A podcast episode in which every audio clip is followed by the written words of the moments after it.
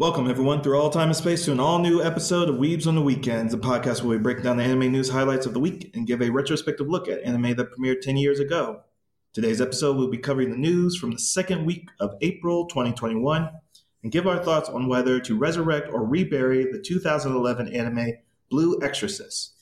My name is Jay Johnson, I'm a part time Weeb and full time English language sensei, and with me, as always, is my co host Sam Martinez, part time Weeb and full time automail mechanic. Now, Sam, I know we are weebs only on the weekends, but given that April 15th has passed, did you do anything special for National Anime Day? Oh, no, that that was National Anime Day? Yeah, the 15th. Yeah. No, I didn't I didn't realize that was National Anime Day. I probably did something like watch, I don't know, To Your Eternity or something like that, but nothing too spectacular. Now I feel like a pro, uh, an improper weeb. What did you do? Oh, I caught up on all the anime that I didn't know I was going to watch. So, like, I haven't watched a single episode of the anime that I talked about in a previous episode that I was excited for the spring season. So, like, Iruma-kun, Welcome to Demon School just dropped its first episode today of the recording. And, like, everything else, we've been watching My Hero Academia season five. I watched the first episode of To Your Eternity, which was on your list, which is such a beautifully animated first episode. It's just like we'll talk about that in our three episode yes. uh, review in a couple of episodes. But as a good weeb, you know myself, you know I paid my uh, subscription fee of being a weeb to the Anime Pope, of course, in the Church of Anime, and basically just watch. Oh, I started to rewatch um, Parasyte: The Maxim. Oh yeah, the old oldie but goodie. Yeah, as a way to celebrate the day. But yeah, so yeah, so April the fifteenth was National Anime Day. That's the holiday day of weebs, but you know people can't make the mecca out to Akihabara and Tokyo. But yeah, so just to highlight, we missed one of the holy days of anime culture. So, Sam, you got some news for us, right? I've got some news. This is your news, bro. But I can oh, say you're right. Oh yeah, yeah, you're right. I do have the news. Oh my gosh, yeah, you picked Blue Exorcist because I've never seen it before, but uh, yeah. So, anyways, I got the news. So, yeah, exactly. Time, time codes are going to be in the description, and we have the news for the second week of April, and we're going to start off with the first news story of four, where Netflix has announced that they will be streaming the Legendary Pictures live action Gundam film. And Sam, I'm opening up with this because you're the avid Gundam fan, and I'm kind of getting deep into the Gundam fandom because of this project.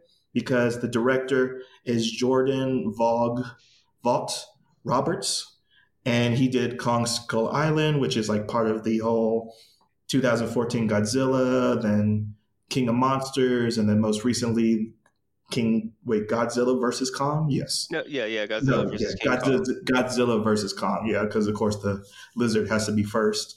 And then he's also the director that has been on the Metal Gear Solid film for like the last three years. Oh. So he's like kind of a weeb and you know of his own that he's kind of pursuing a lot of projects that apparently people like what he's doing, even though he only has about five movies under his belt. And then there's also the screenwriter um, Brian K. Vaughan, who is known for like Saga, Runaways, Ex Machina. So I'm really excited for this project, Sam. But you requested that this be talked about. So can you tell me about why you excited? Um, I'm glad that I got a chance to look into the article a little bit more because I was just excited that Jordan Roberts was doing it because Kong Skull Island, out of all the other uh, monster uh, cinematic universe that we've seen with Godzilla and King Kong, it seems as though Kong Skull Island is the favorite for like the fans as well as for the casuals. And honestly, the writing and the directing was very, very strong in Kong Skull Island. So the fact that the property Kong was treated in such a way and basically made Kong popular again, uh, it makes me have faith in the Gundam franchise. I didn't realize that uh, Brian Vaughan what uh, yeah that Brian Vaughan was doing the writing for the script. I read Y: The Last Man. I read a lot of his Runaways. I love his storytelling. So I really do feel as though that the script and the directing is in good hands. It also seems as though that they are trying to work together with Sunrise. The article also mentioned that it's going to be more of an international thing now because it's Hollywood and we have these two uh, big American uh, uh, playwrights or uh, writers and directors. I can see there being a huge American influence, but I can see it being evened out a little bit between the American uh, view and uh, the Japanese influence. I can see them at least doing a good job uh, balancing it out. So I'm uh, very, very excited. Okay, that's fair for sure. Because if you look at yeah, uh, Brian K. Vaughan, yeah, the ending to Y: The Last Man really messes me up, and it's like one of those stories that is just beautiful in how. Oh my god, that ending! I'm sorry. Yeah, now I'm going to get down a rabbit hole of how good his writing is. But don't don't, yeah, don't say too much. I, I didn't get a chance to read the ending of it I probably read the first graphic novel. I got to the part where they realized that the astronauts in space weren't affected. Oh, okay, okay, okay. Yeah, so I won't ruin the ending, but yeah, Brian K. Vaughan's properties have all been high profile in Hollywood because you know he did Ex Machina, got a adaptation, Runaways got an adaptation. I don't know about Saga right now because that's such a space trotting um space I read trotting, a little I bit of. Saga. Saga is pretty good. It's it's it's a pretty fun. It's not as fast paced as Y or Runaways, but it is still very very good. Exactly, yeah. And I think the most important thing I want to talk to you about this news story, Sam, is that where do you actually think that this adaptation is going to go? Because again, you know the multiple branch Mhm. theories, not branch theories, but like the universal timeline, the universal century timeline. Yeah, the, the the Universal Century. That's the main one. So that's the one with Gundam Unicorn, the very first uh, Gundam. That that that's the main universe that we follow, and it's saying that the events of the movie takes place in uh, Universal Calendar zero one hundred and four. So it may be right after Unicorn and in between. I think it's Hathaway because there's supposed to be another, I think, a movie or an OVA that's coming out soon called Gundam Hathaway that's supposed to take place after the events of Unicorn. So I'm thinking it's that this live action movie is supposed to take place in between uh, that time slot. Man, you're so knowledgeable, Sam. I wanted to surprise you with that because Hathaway, I think I, yeah, I think, yeah, because I'm on this side of the planet. I, I messaged you about Hathaway and its trailer dropping probably Yes.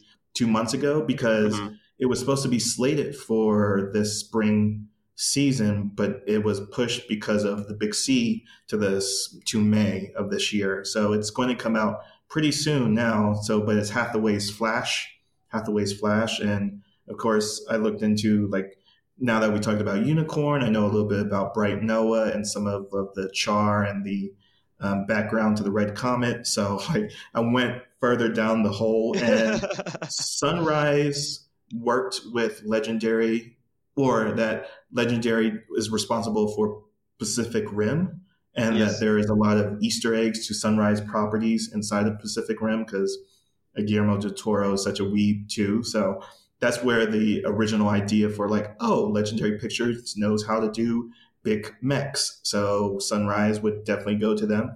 And Netflix, giving that they're throwing money everywhere, is participating in this because Hathaway is supposed to be part of the uh, next the UC Next 100 program or project. So Okay. this is going to be part of it, as well as the Hathaway Flash, and then one announced unannounced program. So I'm very interested for Hathaway because the idea of a main character being part of a terror, terrorist organization going against the Earth Federation is so interesting, and it looks to be everything around mechs, which is again what I love about uh, 2014 Godzilla. That Godzilla doesn't really show up at all; it's all about the human Yeah. perspective. Same thing with Shin Godzilla. So I'm looking forward to this. But let's move on, Sam, because we keep talking about Gundam. I'm going to keep talking about Gundam. So, uh, second story for the news is that Crunchyroll has removed or will remove 10 anime series from its service. So on April 21st, Crunchyroll will lose the licensing for several or 10 anime series in total, as well as a live action series. So of these series, it is Mekakucity Actors, Sound of the Sky, which we did an episode on, so I'm yes. very sad. And the very iconic The Idolmaster, which is a rhythm harem adaptation uh, series. So Funimation is going to continue to stream uh, Mekakucity Actors and Sound the Sky. And the reason that I added this story in because we are about four months after the merger of Crunchyroll and Funimation, and they're still doing their business about acquiring the resources of the other company because they will control a monopoly of the broadcasting for anime in the West. So, Sam, do you feel like now that we're four months after the fact that this was a good thing that Crunchyroll and Funimation are combined? Well, I'm not entirely sure. It mainly just depends on, say, for instance, if you had a Funimation account uh, and a Crunchyroll account, because you, you probably had to have them separately, whether or not they're going to merge the two or how they're going to help you properly manage your finances and whether or not these uh, anime that's being released, right? So, Sound of the Sky, is that something that Crunchyroll is relinquishing to Funimation. So Crunchyroll may not have it, but Funimation will have it. So when everything is done with the merger, you'll still be able to watch it. Or I, I guess I, I, can only I can't really think of a third party that's big enough to acquire that to become popular because, like you said, w- with Funimation and Crunchyroll are the big two biggest names here in the West the only ones that I can think of that probably compete are Hulu, VRV, but VRV is just a Crunchyroll subsidiary, so that's still a monopoly. Maybe Amazon, but people don't really use Amazon Prime to do anime. So you know, it, it's it's hard to see them do this properly without getting into a whole bunch of trouble here in the West. Exactly, because if even if like licensing drops, and of course Crunchyroll and Funimation have shared licensing from up until each of their creations until their merger. So if Crunchyroll starts losing licensings for certain properties, then of course Funimation can pick them up. So for right now, it seems like this merger is definitely going to save a lot of uh, maybe less popular series. Again, like Netflix was kind of supposed to be that. They were supposed to be the archive of everything uh, digital, but that's yeah. not, again, the direction they went with their business model. But if this merger, again, we're still looking to see what the fallout is or what is the repercussions of it. But this seems to be like one of those signal flares of like, oh, this might be a good thing. So maybe it's still early to tell. But for right now, that's a very short news story. So Third one, again, this is a follow up to one of your points that you brought up to attention to me, Sam. That our third news story is that Tiger and Bunny writer uh, writer's manga Tesla Note is getting a anime adaptation. So this author is Matsu. Okay, always with the kanji, but the Matsufumi uh, Nishida, who has been doing has is responsible for Tiger and Bunny, also for this property known as Tesla Note, which Sam, I have yes. never seen this before. This manga has its release in January and already Wait, has This past year. No, of this year, this current year. Uh, 2021? No. 2021, yes, man. That's its first volume just wrapped yesterday, and it has a anime announced. So I am so in awe what? that this is a series of or it's not even a series it's just a volume about a ongoing spy war or shadow war looking for like lost inventions of Nicholas Tesla and like that premise alone like kind of gets everyone on board to like see this in action especially for you know Tiger and Bunny's creator but to say that after one volume, some some somebody picks it up. That's someone crazy, picks it man. up. That is un well, maybe not unheard of, but it's so unlikely because It's very rare. yeah, because the anime studios like to have some profit um, projections of long term uh, financial like dependency before they say, oh yeah, we'll make this an anime. So Sam, now that you know that Tiger Bunny's creator has coming up with a new anime, do you have any thoughts about this property? No, that'll be very interesting. I I'm looking at the promo images right now.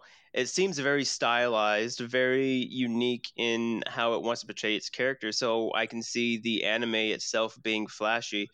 Even the manga cover, even though the the everything's a little plain, it's still stylized. So it seems fun it would be interesting to see the Tiger Bunny, Buggy, Bunny creator uh, tackle a new genre uh, because obviously in uh, Tiger and Bunny there is a mystery aspect that he played around with. In the spy genre, there's nothing but mystery and suspense. So it seems like that's sort of the genre that's pulling him. So maybe we can see him sort of flourish and come into his own with as popular as Tiger and Bunny had became. I can see him being able to flourish and do so much more in a genre that he was already sort of tiptoeing around. So n- not only that, but uh, the type of characters that he makes, they're very fun and engaging. So I'm very interested to see uh, what he's going to go with this and how in depth into Nikola Tesla's past he's going to go into as well. Whether or not it's going to be educational or if it's just going to be a fun uh, sci-fi romp. Right, because we've seen that in like Night Raid 1931 that there is always a direction you can take with espionage and somewhat of the sci-fi genre to mix that together to make something very interesting. And like what you said, that the PV dropped, promotional video dropped, as well as the cast and the staff. So that's usually the last thing they do before they drop like a actual trailer trailer. So it does look like this series is going to be either premiering this summer or this fall or maybe winter 2022. And I'm interested in this because with only one volume out, it is going to be a anime that's based on a manga but is going to immediately overlap it in like half of a season like in a couple episodes. So what, what do you think about that? Do you think we're going to have to that that uh, we're going to run into the same issues say like back in the day with naruto even a little bit with blue exorcist that we'll talk about a little bit too where essentially the anime wants to keep going because of the momentum that it's gained and there's no subject material, right?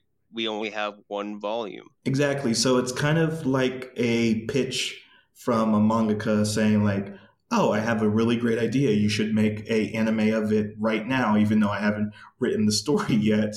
And again, like that's not a forced extension that we see with like a couple series, especially with like we'll talk about again with Blue Exorcist and like you said with Naruto.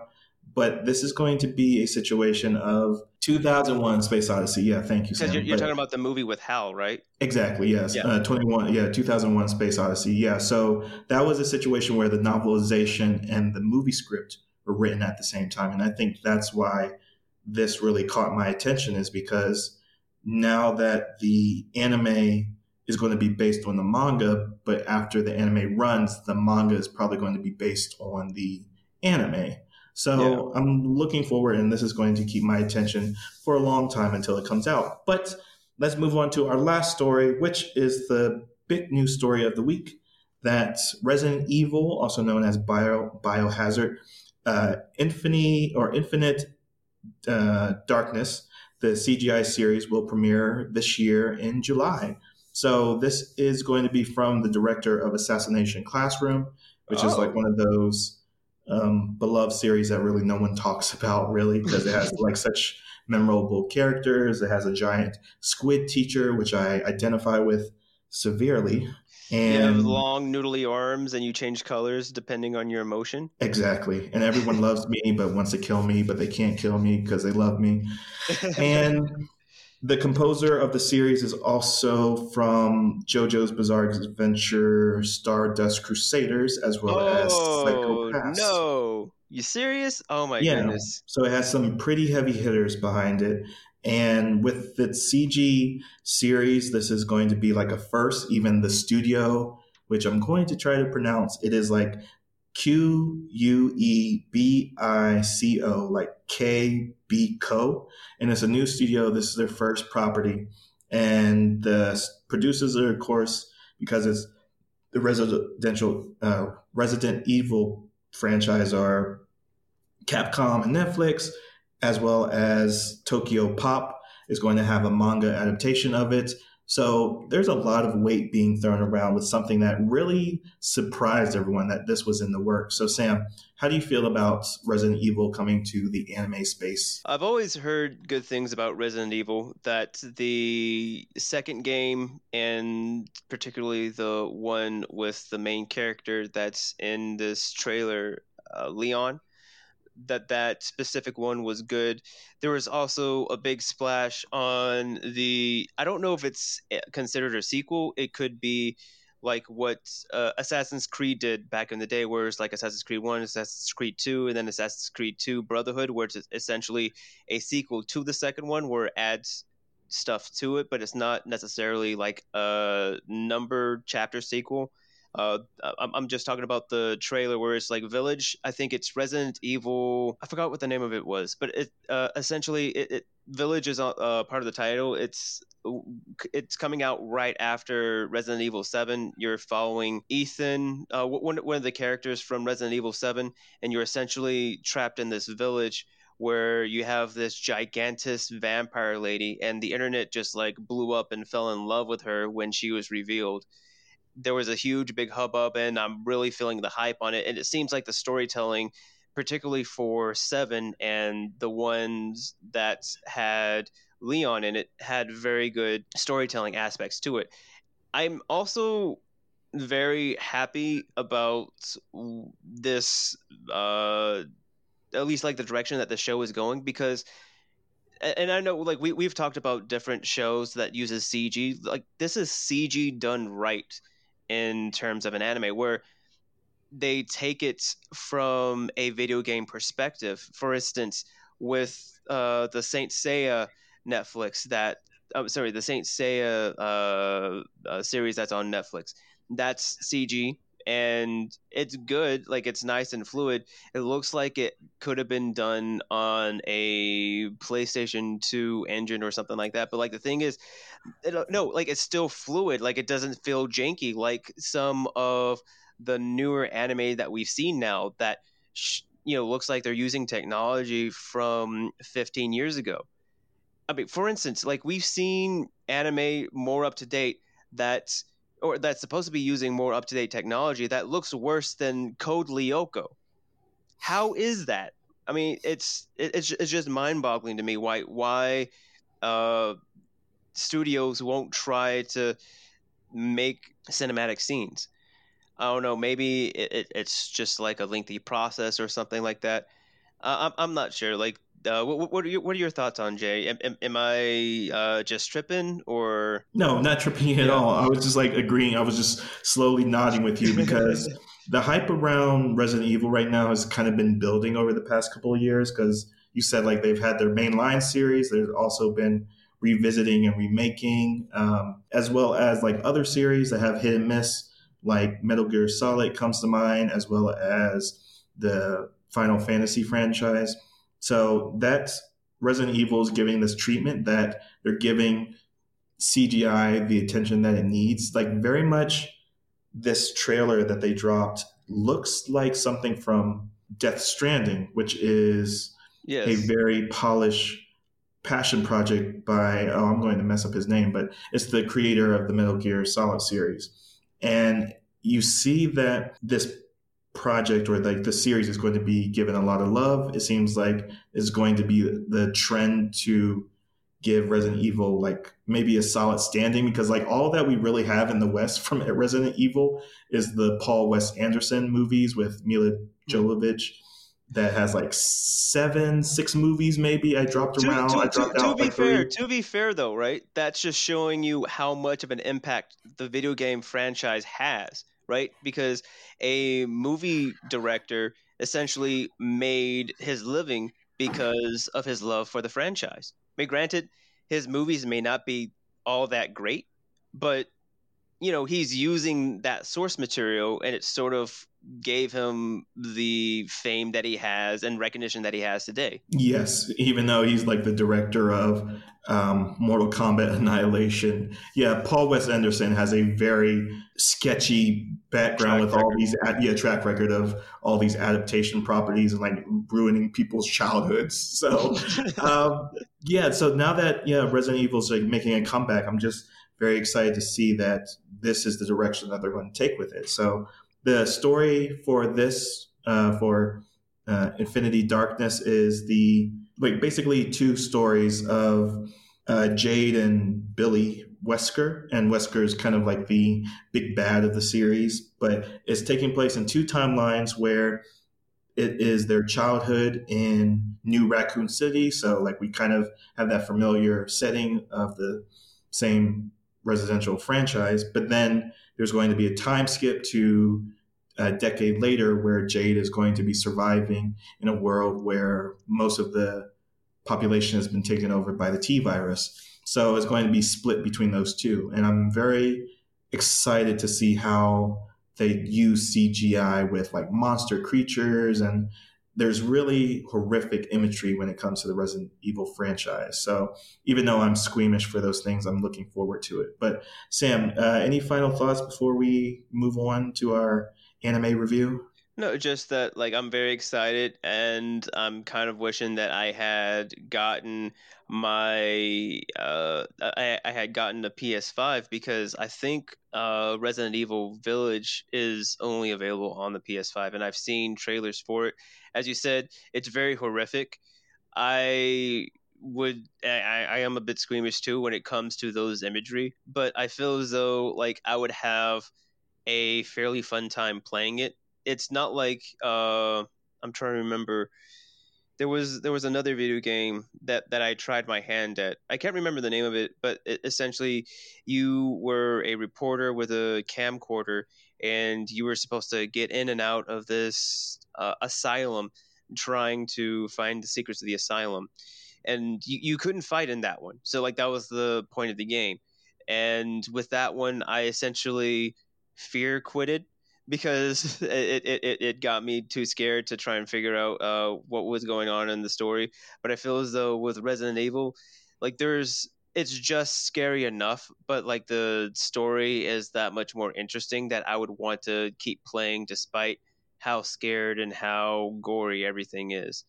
So, but like again, yeah, I'm I'm just excited, and I I'm definitely going to watch it on Netflix. And it, it's not streaming, right? It's just going to be uh, released on net uh, on Netflix, like how they did uh, Castlevania, things like that, right, Jay? Or are they going to be streaming it like the Gundam movie? Yeah, it's all going to drop in July uh, on Netflix. Yeah, so okay. yeah, the video that you mentioned was Outlast. The video game that you mentioned was yes. Outlast, and it's yeah, terrifying, which came out around the t- same time as PT, which was basically trapping you in a scary place and having monsters chase after you, and all you can do is really hide and be terrified. But yeah, so uh, that wraps up the news for this week, Sam. And now we move on into our 10 year review of the series Blue Exorcist. And you picked this, and I'm so glad that you did. So, Sam, uh, can you tell us either why you picked it, why you love it, and more? Oh my goodness. I'm trying not to step on the soapbox too too much. I would have to say I was put onto this anime by a uh, by my godbrother uh, back around the time when it came out. It didn't have an anime, but he told me about the manga, and so I read a little bit of the manga, and the manga was written very very well. When the anime came out, I was just ecstatic. The adaptation at the time when it was coming out halfway through the season. It was very good. It was very close to the source material. The music and the animation was done well. It's also one of the animes where when I had suggested it to my friends at the time when they had started watching it, they had liked it too and they started watching it with me. So it was one of those. It, I guess I would say it's a mile marker for my weebness in the fact that you know I was able to find an anime that was just suggested to me that I liked. I was able to suggest it to other people. They liked it too, and we were sort of watching it in tandem. And before I get into the synopsis, uh, giving a, a, bit of an overview about it, Jay, when this anime came out in 2011, were you aware of it? Did you know about it? Was this your, or, or was this your first time being exposed to Blue Exorcist? No, I was definitely exposed. Again, this is falling into the series of, wow, that looks really good. I'm never going to watch that. And now, 10 years later, I'm watching that. So, yeah, so I want you to explain the synopsis, but the whole uh, characterization of the main character is kind of iconic. It's kind of like if I would say like something that preceded Kirito, like his whole edgy edge lord, edgy edge lord kind of aesthetic of black waistcoat flapping in the wind and dual wielding swords. That yes. the main character Ren is kind of he, he's kind of like the other shonen protagonist of our like of that time and like I think a lot of people have forgotten about that because maybe Blue Exorcist went under the radar. It definitely went under the radar for me, but like the design for Ren is so eye catching and his whole power system of how he uses his powers is so engaging. But Sam, yeah, tell us about, and that's really what like stuck in my mind. It's like, wow, he has blue flames. That is so cool. Yeah, but yeah, tell me about it. Tell me about it. Okay, so essentially, in the world of Blue Exorcist, there are humans and demons, two sides of the same coin. Assiah being the realm where the humans lived in, and Gehenna being uh, the realm of the demons. And there's very uh, few ways of traveling in between these two realms, and the because even though it is possible, like these are the sources of uh, ghost stories in the world, and in this universe, Satan is the rule of Gehenna and is doing his best to get into Assiah. However, he can't find a host that would tolerate his possession. So, in an attempt to do that, he send he he, he in, instead of allow in, instead of trying to find a host that can take him, he essentially tries to make himself a host, uh, getting uh, people to bear his children, and in the story, we follow a Rin Okumura who is an ordinary uh, teenager who seems to be tr- uh, a little little have time uh, have difficulties getting in and out of trouble. Uh, essentially, he doesn't look for trouble, but trouble sort of finds him, and he doesn't uh, essentially does do his best to make it uh, smooth over all that well and essentially he is ambushed one day by demons and he is, discovers to find out that he himself is in fact the son of satan the and then uh, the demons are trying to bring him back to his father so that his father can possess him so that he can go to Assiah and conquer it. So, not wanting to join their forces, he in fact decides to train and become an exorcist so that he can defend his home, his family, and in fact try to do his best so that he can one day in fact slay Satan.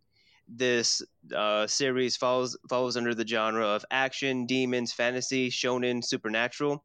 Its rating is PG 13 and older. Even though it's PG 13 and older, it's uh, given the designation of mature on Netflix, and I think that that's a very good uh, reason. The author also, uh, Kazue Kato, was said to be inspired by the 2005 film Brothers Grimm movie in making this franchise. Instead of taking a cynical approach, she took a more real world approach. And that's how she was able to get her characters. She also said uh, one, one thing that we could talk about too about how the uh, how, how big of a presence the Western Church is in an Eastern story. She said that uh, she didn't want to run away from the biblical references because uh, she's working in the Exorcist genre, and she uh, did have an ending planned, but she wasn't sure how to get there. So her saying that I can see why the anime did what it did in regards to the story, and we can talk a little bit about that later. So, oh, one other thing too that I forgot to mention is that uh, Okumura Rin he has a twin brother as well, who in uh, these three episodes we found find out is an exorcist too, and definitely their dynamic is one that again we, we, we can uh, begin discussing a little bit later. But jay what's i know like there's you, you said that there's a lot that you want to talk about what's the first thing that you really want to address in regards to this franchise now that you have taken the time to watch this anime that you thought that you never would watch but you always wanted to this is supernatural uh the you know the the TV uh, CW show that had like I guess 17 seasons, 17 seasons. It hurts so much that this is so supernatural, even though Supernatural had a anime that came out this year as well, which is also like weird coincidence. But also, I didn't know that this was a genre, like this was a combination of genres that I love apparently because yeah. Iruma-kun Welcome to Demon School is the same idea that the student is in school, they have demonic powers, they have to work with a colorful cast of characters and like ragamuffins. It's also with Juju Kaisen, which this is so Juju Kaisen as well. It like hurts as well.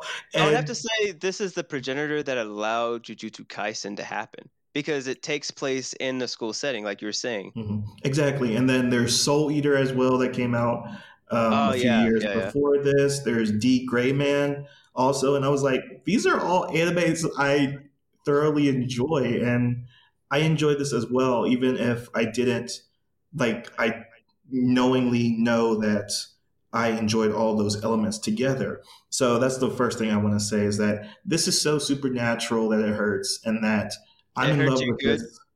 It hurts me good because like supernatural, like for those first maybe five, seven seasons before like it blew up and they did the force extension because there's like a dead stop to that show where you can you don't have to watch anymore. There is a wrap up there's a conclusion there's an epilogue and then there's a little tagged on scene to that ruins everything and like say oh yeah we're going to continue for another 10 years when we had a complete story.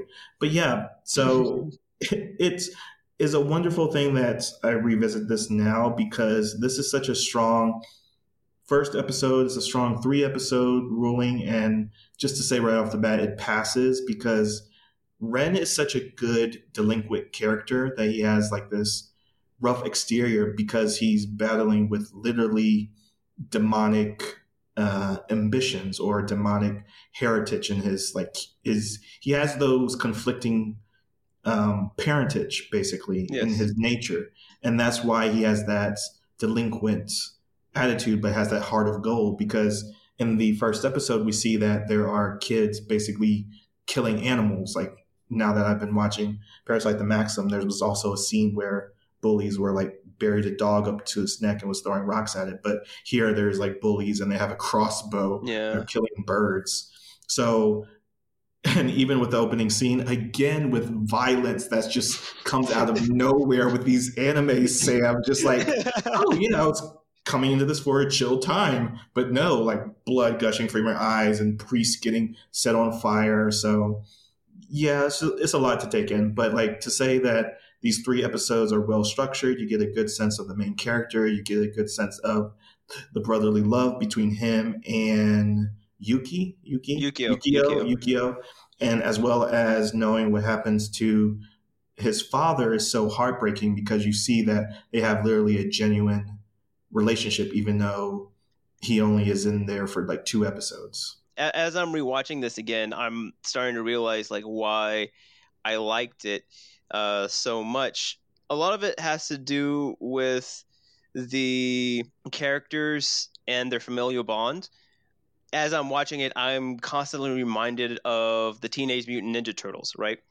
I, I was a big fan of those. And when you were talking about Rin just now, it sort of reminded me of like you know that sort of delinquent character. If you remember Raphael, the one in red, he was the one that was always charged. Seemed like he was always looking for a fight. It's just that with him, he was so compassionate, and that the only way that he knows how to express his compassion is through physical acts, right? And because he knew how to fight, that was sort of his language that he spoke through. And we see that through Okumura Rin, where, you know, in, in the opening uh, scene and like with everything else, well, not even in the opening scene, right? In the scene where he's trying to get the job, right? He's very earnest and he does what he needs to do. We see him carry 50 boxes at you know at one time right he's just gun ho uh all, all all go no stop and because of that, he's not very graceful. So when we see him trying to recapture a scarf from a demon, he does the same thing. He bolts out as much as he can, but because he's, you know, doing everything to the best of his ability, he doesn't think about grace in terms of trying to twist and turn, not run into other people and break things in the process of trying to get this scarf. So, the, like, there's that we see in Yukio, the cool, uh, calmish character who's conflicted, who has qualms and stuff, but he puts more weight in the situation that he doesn't air his opinion. So his character reminds me a little bit more of Leonardo and Donatello from the Turtles in the sense of, you know, like that cool demeanor who is a natural leader and he essentially is weaker than Rin.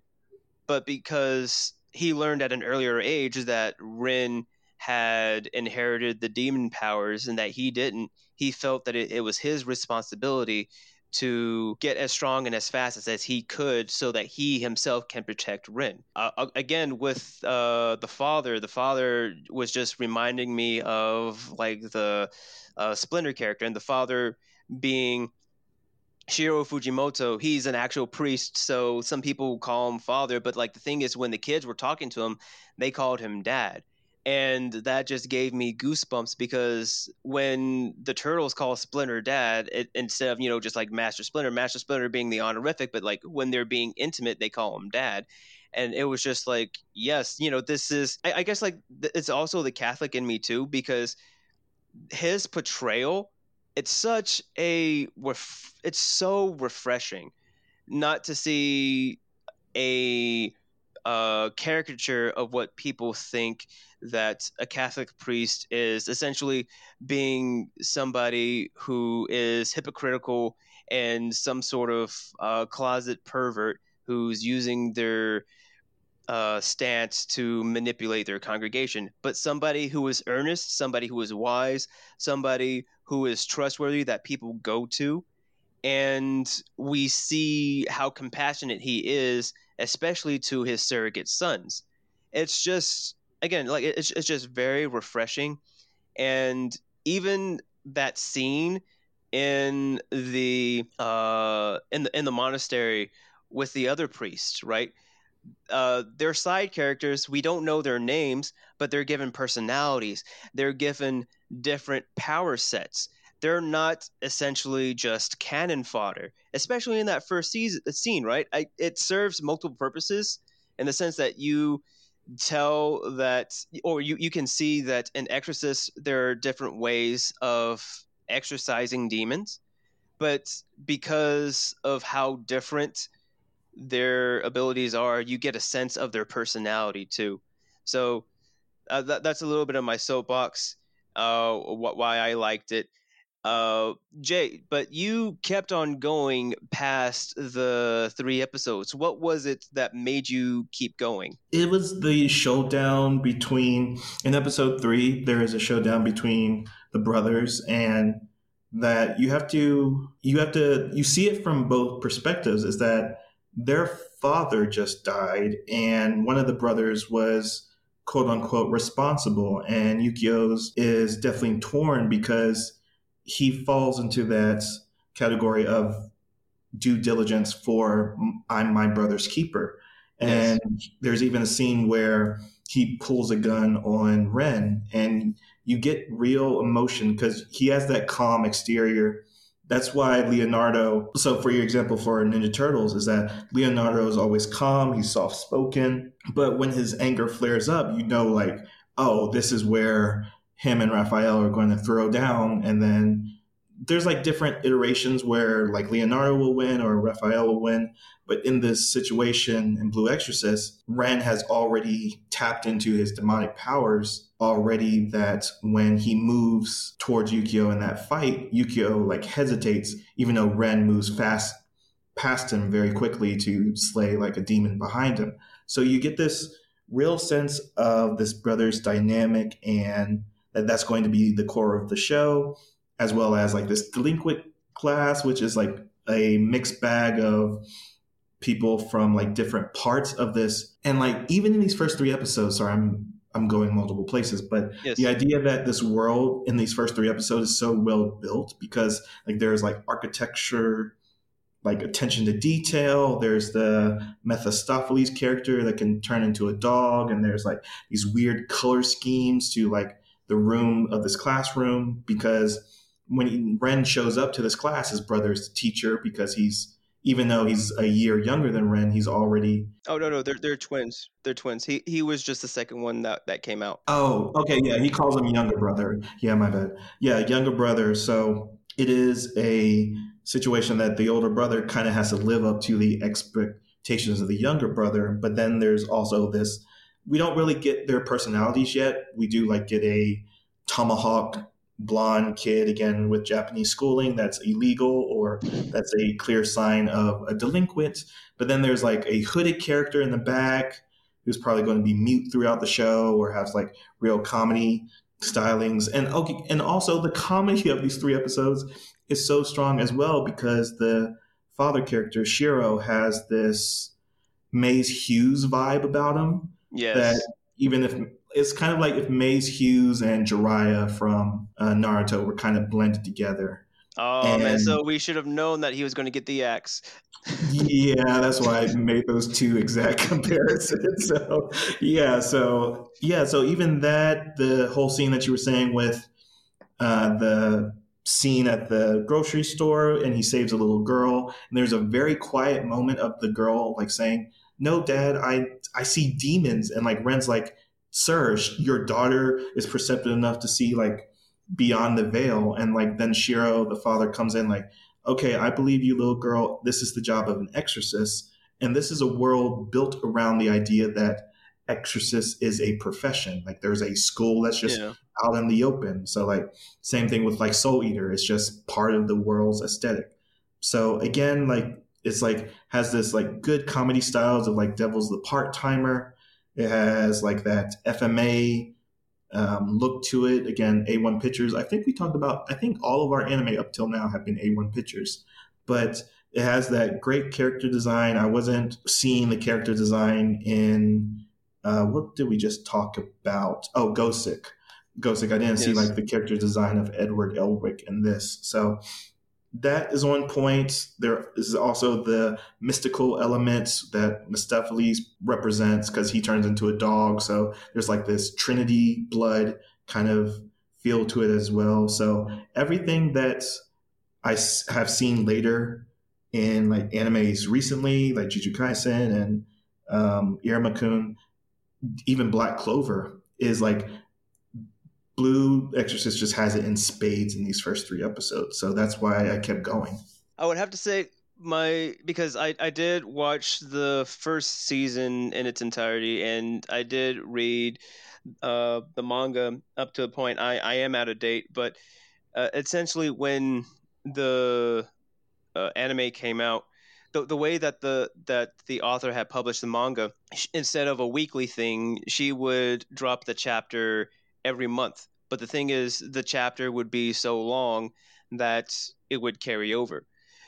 So the anime caught up to the manga a little bit around uh 14 15 uh the manga was in the middle of an arc and it was which is now uh the kyoto arc right so the first 26 episodes happened and then there was a second installment of Blue Exorcist known as the Kyoto arc, which came out in 2017.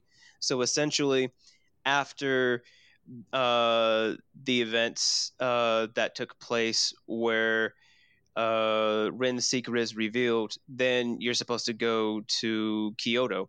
But the way that the story went, it sort of took the liberties like the original Full Metal Alchemist did in making their own ending. But I can see that the author was involved in it as well because the things that happened in the tail end of that anime are things that we see resurface in the manga, but much later on.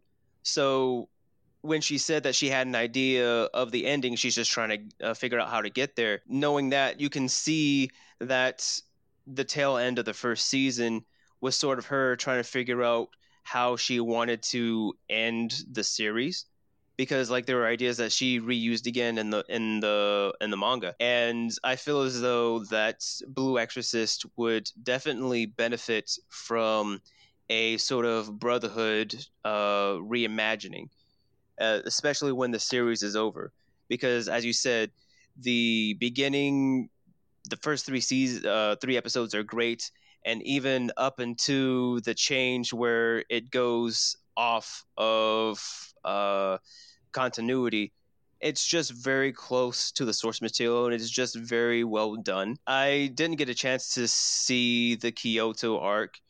I probably should just to see how close it is, mainly because in the beginning we see her the author tackle western uh the the, the western uh iteration of like demons and things like that you know talking about satan satan mephistopheles things of that nature. But with the Kyoto arc, we get to see her shift her focus from the Western view of the supernatural to the Eastern view of the supernatural. And we get to uh, get more background on uh, Suguro, which is the Mohawk character that you're talking about.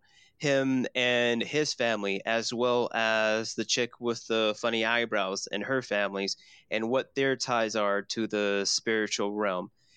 And for me, being a Westerner, it's very interesting seeing them take take that perspective because essentially with the Exorcist, it's from uh, that of like the it, it, it's it's giving me a, proper gaze from with a Western lens, right? So I'm seeing Eastern culture through a Western lens from an Easterner. So it's it's it's very very accommodating to me, and I like it. if that makes any sense. But um, no, like a- again, just like the animation, the fights, and oh my goodness, the music. What were your thoughts on the music? If you can uh, give me uh, some words. Uh, it's just that, well, of what you just said, like I listened, I watched it in the dub, and that yes. the dub was really excellently like recorded and acted out. So you really feel like uh, the character of Ren is like that delinquent. It comes through in his voice performance.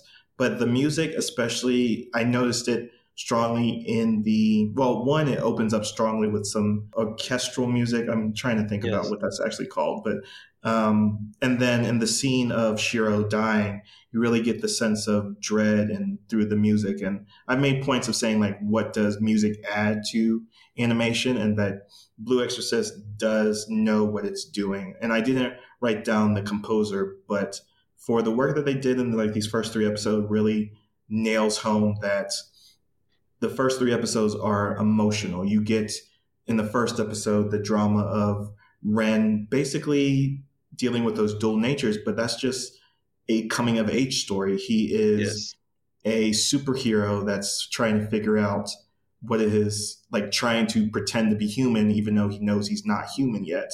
So like if you think about like Invincible recently, is that he's discovering his superpowers and then that makes him different. And at the end, Shiro drops the bomb, oh, you're actually the son of Satan. And then he loses his father in the next episode. And then he has a face off against his brother, which they have like a very good again sibling dynamic and like Yukio, Yukio, yeah, like his like very somber uh, droning plays to his character. So everything like the music composition for the first three episodes is just one point. Very. And I would have to say, just touch a little bit on that relationship too, because they they do the relationship between Rin and Shigeru. Uh, I'm sorry, Shiro. Uh, very very well because you get like you definitely get like that sense of what it means to be a parent. How essentially anything that your kid says to you, how much of an impact that has on you, even though you don't physically show it.